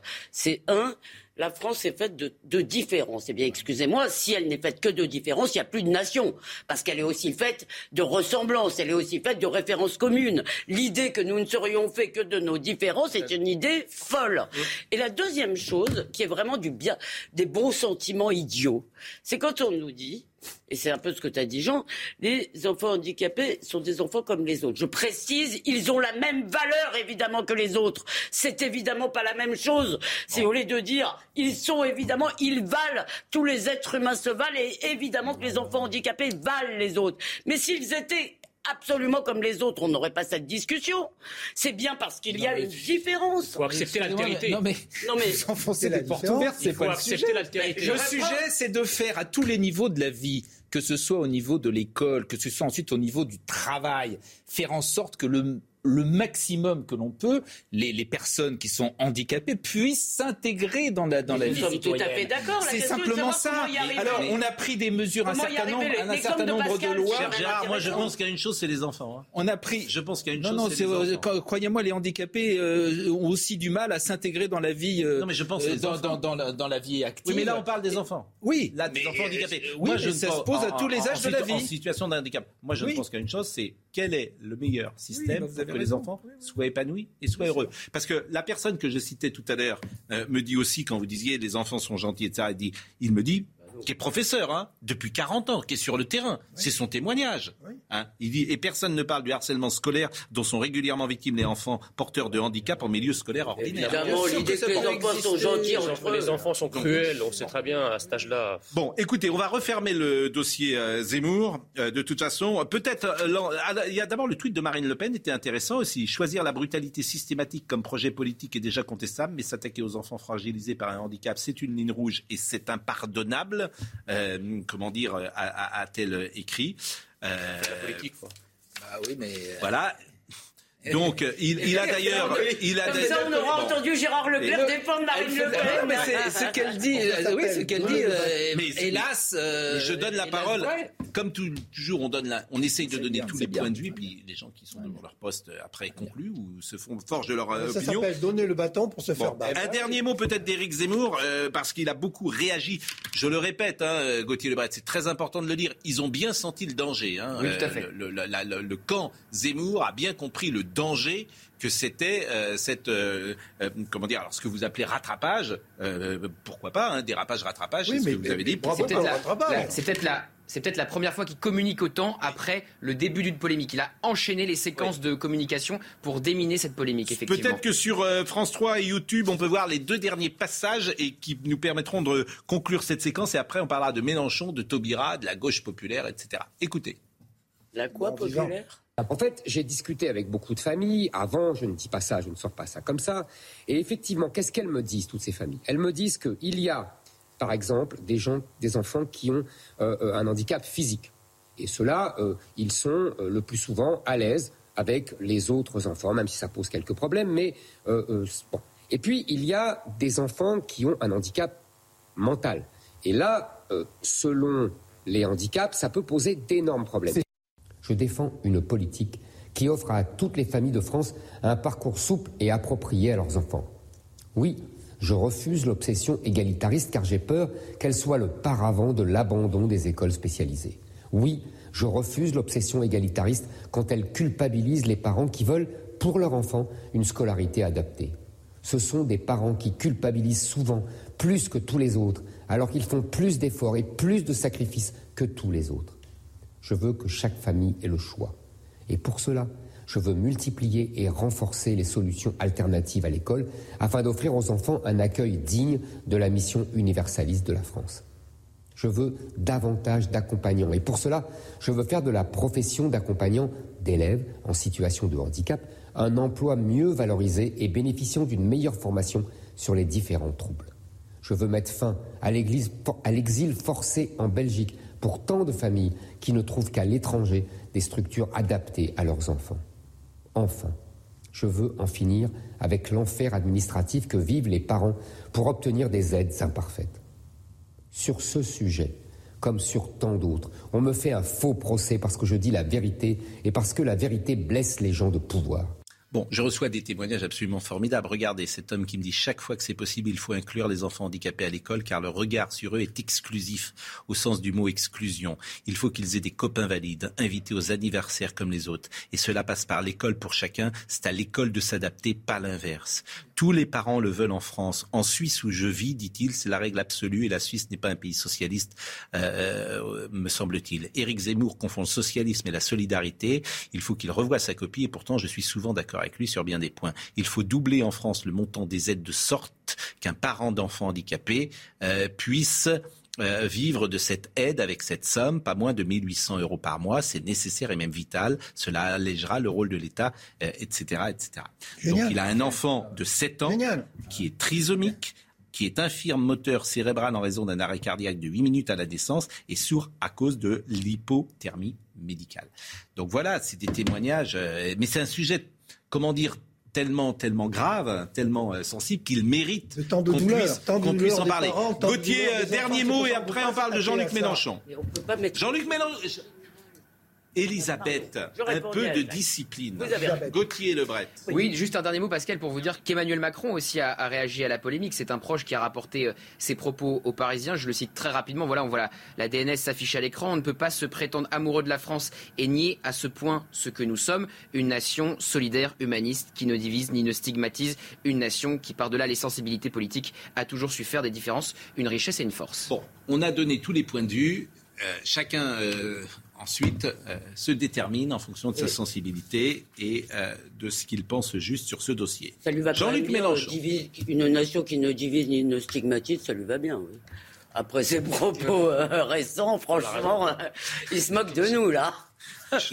bah, Jean-Luc Mélenchon était à Nantes. C'est vrai. Et alors, je vais vous proposer, parce que Jean-Luc Mélenchon, en fait, peu de gens ont écouté ce qu'il a dit hier, c'était en milieu d'après-midi. Mais, mais comment On a senti. Bon, ah oui, c'est Moi, j'ai écouté. Mais je vais vous faire écouter euh, l'analyse, selon Jean-Luc Mélenchon, de la crise sanitaire. Et c'est vrai que il a on a tous vécu des dizaines de campagnes électorales, euh, mais là, euh, j'ai le sentiment que celle-ci est quand même très très particulière. Et les raisons qui sont parfois données pour expliquer, en l'occurrence, cette crise sanitaire me paraissent surprenantes. Écoutez. La crise sanitaire n'a pas d'autre origine que la déforestation massive opérée pour produire à moins cher. Et parce qu'il y a cette déforestation, alors les animaux sauvages contaminent les animaux domestiques et les animaux domestiques, les êtres humains, après avoir été martyrisés dans les élevages hyper intensifs dans lesquels on les enferme. Et alors, la maladie se propage. Et alors, ils inventent des passes sanitaires et des vaccins à une, deux, trois, quatre, cinq doses. S'enfermer en seul élevage intensif et sans faire cesser le martyr des animaux et le danger pour les êtres humains. Moi, j'ai regardé la chose parce que, au niveau communicationnel, c'est extraordinaire. Mm. C'est d'une modernité folle dans l'image et, c'est d'un vieillot euh, politique dans le discours. C'est des vieilles lunes euh, de, Là, c'est même pas des vieilles lunes, parce que personne disait ça il y a 20 ans. donc, il y avait une sorte de hiatus bah, entre l'incroyable spectacle euh, futuriste et puis ce retour au passé. Mais, euh, la crise sanitaire qui est liée à la déforestation, parce que ce sont les animaux euh, sauvages qui transmettent. Euh, oui. La France non, le, le, raccourci est bien évidemment était rapide et à l'arrivée il mélange tout puisqu'il parle également des, des élevages intensifs, etc. C'est-à-dire qu'il patouille avec tout ça. Bon, cela dit, il, y a une vraie question quand même. C'est vrai que le, le euh, ça, tous les, scientifiques l'expliquent, le fait que le, qu'il y ait de moins en moins de barrières entre les animaux sauvages et les, euh, et les, et les êtres humains. Non, bah c'est parce qu'on a dit, on a, je sais pas, là aussi, je sais pas un scientifique. de Wuhan, le, le, le virus. Mais on n'en sait rien, vous, savez pas plus que moi. on a dit, à un moment, on a parlé quand même du pangolin, des chauves-souris, etc. Donc, je, je suis. Vous en train de ramer pour défendre Mélenchon. Non, ah, surtout pas. Alors là, là, vous savez là-dessus, moi, je suis pas, je suis pas comme vous. Je suis pas du tout un porte-parole de Mélenchon. Un meeting il y, a un sujet qui existe, qui est celui effectivement de la barrière, le fait que les, entre les non, animaux ça n'a rien à voir, Gérard. Et les, et bon, ça n'a rien à voir. Mais j'ai commencé par ça. J'ai commencé par ça en disant qu'il mélangeait tout et que ça faisait une espèce de patouille globale dans lequel on ne peut pas faire des raccourcis aussi rapides que lui, bien évidemment. Un meeting, même si séparément il y a des sujets. Un meeting immersif et olfactif pour défendre des idées aussi nauséabondes, fallait y penser. Non, elles sont pas nauséabondes. Nauséabondes, non, tu vas pas te mettre employé, c'est leur mot.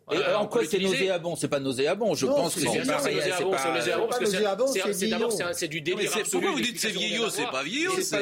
Et surtout, ce sont des idées antinationales. Donc pour moi, elles sont nauséabondes. Si l'environnement, l'écologie. Alors deuxième passage. C'est pas de l'environnement, de l'écologie. Deuxième passage. Il y avait près de 5000 personnes, 5000 militants équipés tous d'un masque FFP2 qui ont assisté à ce meeting immersif et olfactif. Tout le monde a dit ce que vous dites. Hein. C'était absolument formidable sur le plan spectaculaire. Ah, formidable. Hein, vraiment, c'est tout à fait. Alors, c'est compliqué. On devrait faire ça ici. Donc écoutons le deuxième passage avec l'augmentation du SMIC. Au moment où les revenus des milliardaires ont augmenté de 30 et de 40 nous allons augmenter le salaire maximum dès le premier, le salaire minimum dès le premier jour à 1400 euros net. Non, mais c'est pas complètement. Vous êtes chef d'entreprise. C'était un peu crépusculaire. Il y a un moment donné, sur la fin, il dit le mot qu'il n'aurait pas dû dire redonnez-moi la force. Euh, de, pouvoir gagner. Non, euh, un candidat. Non, mais le SMIC à 1400 euros. Le SMIC à 1400 euros, vous qui êtes dans l'entreprise. Oui. C'est euh, d'abord, est-ce que c'est possible? Est-ce que c'est 1400 euros net? Est-ce que ça ne met pas en danger les entreprises, notamment les plus petites, les grandes? Je ne sais pas si 1400 euros c'est le, bon niveau. Ma question. Mais ce qui est sûr, c'est que euh, c'est pas possible qu'après la campagne qui va se passer, il n'y ait pas moins de pauvres en France dans le prochain non, mais c'est surtout... qu'il y en a eu dans celui-là. On ne peut pas continuer à être un pays où il y a 8 millions de pauvres. C'est absolument impossible. C'est le premier problème à résoudre dans cette campagne. Alors juste deux choses. La première, vous avez parfaitement raison. Moi, ce que je pense, c'est que la crise des Gilets jaunes l'a montré. Et on le voit encore aujourd'hui avec l'essence, etc. Ou le débat qu'on a eu sur la baguette il y a des gens qui ne peuvent pas vivre avec leur salaire, des gens qui travaillent. Je ne parle pas des chômeurs, je parle là, qui, est aussi un autre problème, mais là je parle du fait que les gens travaillent et ne peuvent pas vivre avec leur salaire. La deuxième chose, c'est que cette stagnation des salaires a tout de même quelque chose à voir avec l'ouverture des frontières. Pourquoi? Parce qu'on a mis les classes moyennes françaises et européennes en rivalité, en euh, concurrence, merci Jean, avec les classes moyennes chinoises et maintenant d'autres pays. Ben, évidemment, oui, Gérard, vous pouvez dodeliner. Ah, c'est quand même je peux, je peux rajouter un petit, mot, un petit, mot, économique. je peux dire un mot aussi euh, Simplement, là aussi, il part d'un constat qui n'est pas faux. C'est-à-dire que c'est vrai que les, il dit les milliardaires, enfin disons les revenus très élevés ont progressé plus vite que les revenus bas et que les 30 à 40 c'est vrai, c'est vrai. Simplement, la réponse qu'il dit, on, on dit on augmente le SMIC si c'était aussi simple, ce serait très bien, mais c'est pas vrai. Parce que le SMIC, vous avez beaucoup de petites entreprises. Vous avez des, simplement des particuliers qui emploient des, des, des gardes d'enfants, etc qui, si vous augmentez le SMIC trop fort, ne pourront plus le faire. Vous risquez de mettre des boîtes. Euh, autrement, là, toujours pareil. Sur... le principe, j'ai rien contre, c'est très bien. Ce Il a très raison, bien. Non, mais vous avez raison. Ben mais oui, juste c'est- une, voilà. une petite précision. Bien sûr qu'il faut augmenter les, les salaires nets des bas salaires et en particulier des- de, de ceux qui gagnent le SMIC. Après, c'est comment on le fait. On peut le faire par une baisse des charges sociales et patronales, ce qui augmenterait mécaniquement le salaire net euh, euh, de- de- de- des salariés, soit d'augmenter, comme le propose Jean-Luc Mélenchon, d'obliger les entreprises à augmenter leur salaire, ce qui mécaniquement augmenterait aussi leurs cotisations et leurs charges et qui, su- et qui nuirait à la compétitivité de nos produits français. Donc euh, après, il serait faut pas aussi. mal, c'est que- je veux dire, c'est- le diable est dans les détails. Hein. Ce qui serait pas mal, c'est que l'État se réforme enfin. Euh, J'entendais tout ce qui est public en, en clair euh, marche moins bien que ce qui est privé dans 9 cas sur 10. Et j'entendais euh, ce matin Même une petite information sur les autoroutes. Vous savez que Yannick Jadot a proposé de nationaliser les autoroutes. Et EDF. Quand les autoroutes étaient nationalisées, euh, le euh, rendement était de 18%. Hein, le rendement, bon, bénéfice était de 18%. Depuis que les autoroutes sont privatisées, le rendement est de 31%. Ben, c'est normal. C'est peut-être parce qu'elles ont Il augmenté les tarifs qu'elles vous ont augmenté les tarifs, elles Eh ont ben baissé oui. les investissements. Eh ben oui, eh oui. non, non, ça, vous voyez, il faut aller plus loin dans Et les l'analyse. investissements Faut ont aller- quand même été payés par les Français. faut aller plus loin dans l'investissement, dans l'analyse. bah, je suis pas un défenseur absolu ni de l'un ni de l'autre. D'ailleurs, je ne sais pas trop. Moi, il, me, il semble, il me semble, il me semble. Enfin, vous n'êtes pas d'accord avec cette analyse de dire Non, que le privé fait mieux marcher toujours, pas entreprises que le Oui, mais pas pour, pas pour les autoroutes, toujours. Pascal. Non, vous avez raison ben- sur certaines choses. Je ne suis Eh ben, pas du tout pour des nationalisations. Mais malheureusement, c'est vrai pour l'école aujourd'hui, Simplement- c'est ça qui est triste. Simplement pour répondre à, à Jean.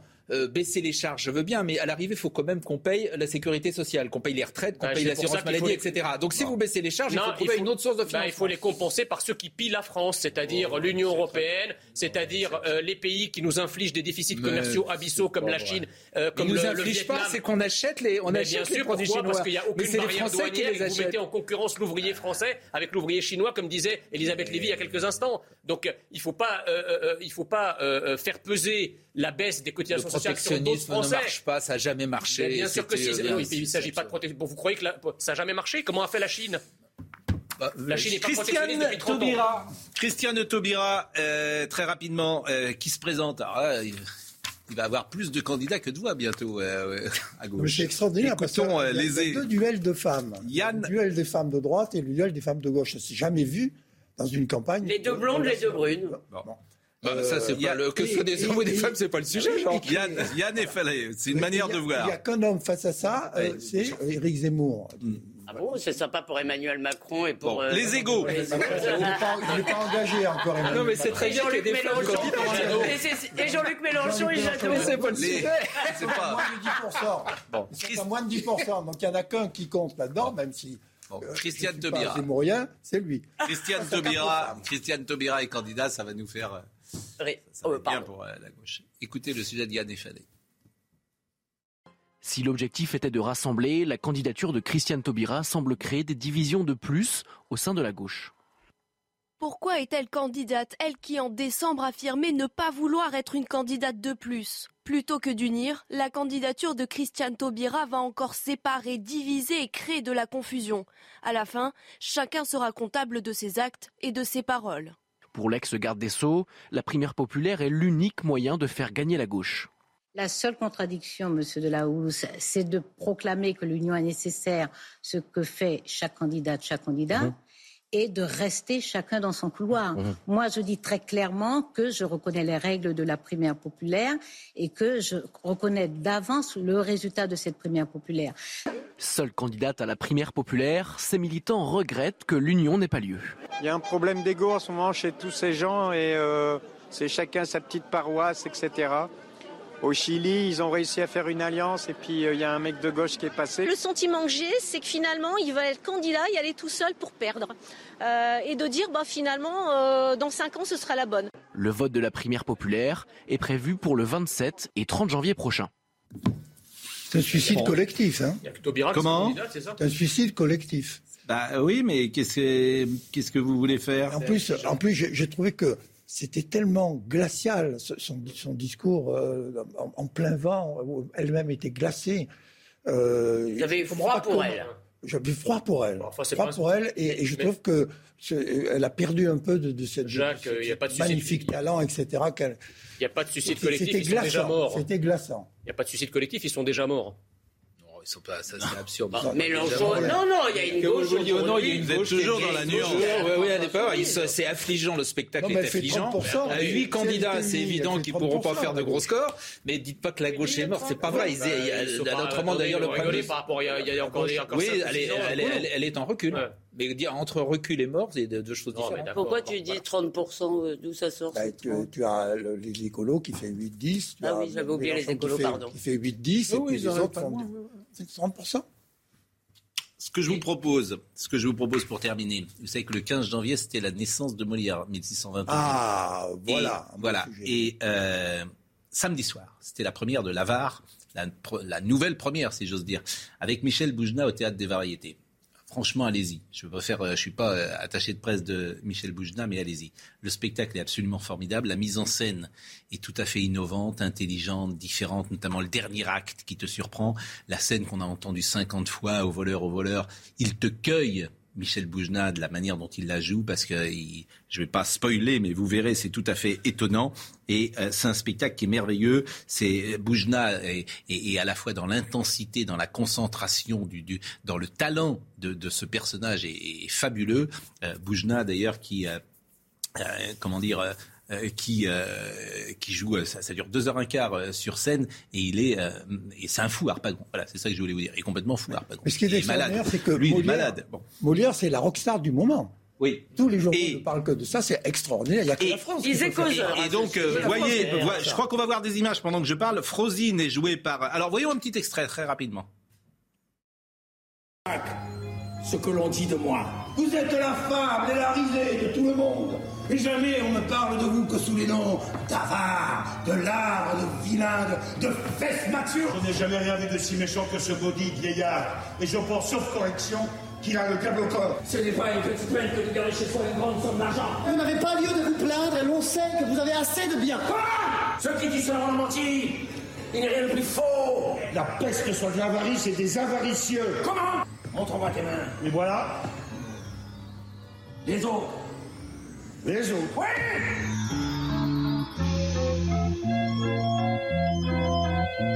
La mise en scène est de Daniel Benoît, qui est un très grand metteur en scène, qui a été longtemps à Nice, qui a fait beaucoup euh, d'opéra, qui a monté Don Giovanni, de Con, Conzi etc., etc. Mais vraiment, euh, la mise en scène est, je l'ai dit, exceptionnelle. Et alors, Frosine est jouée par Sophie Gourdin.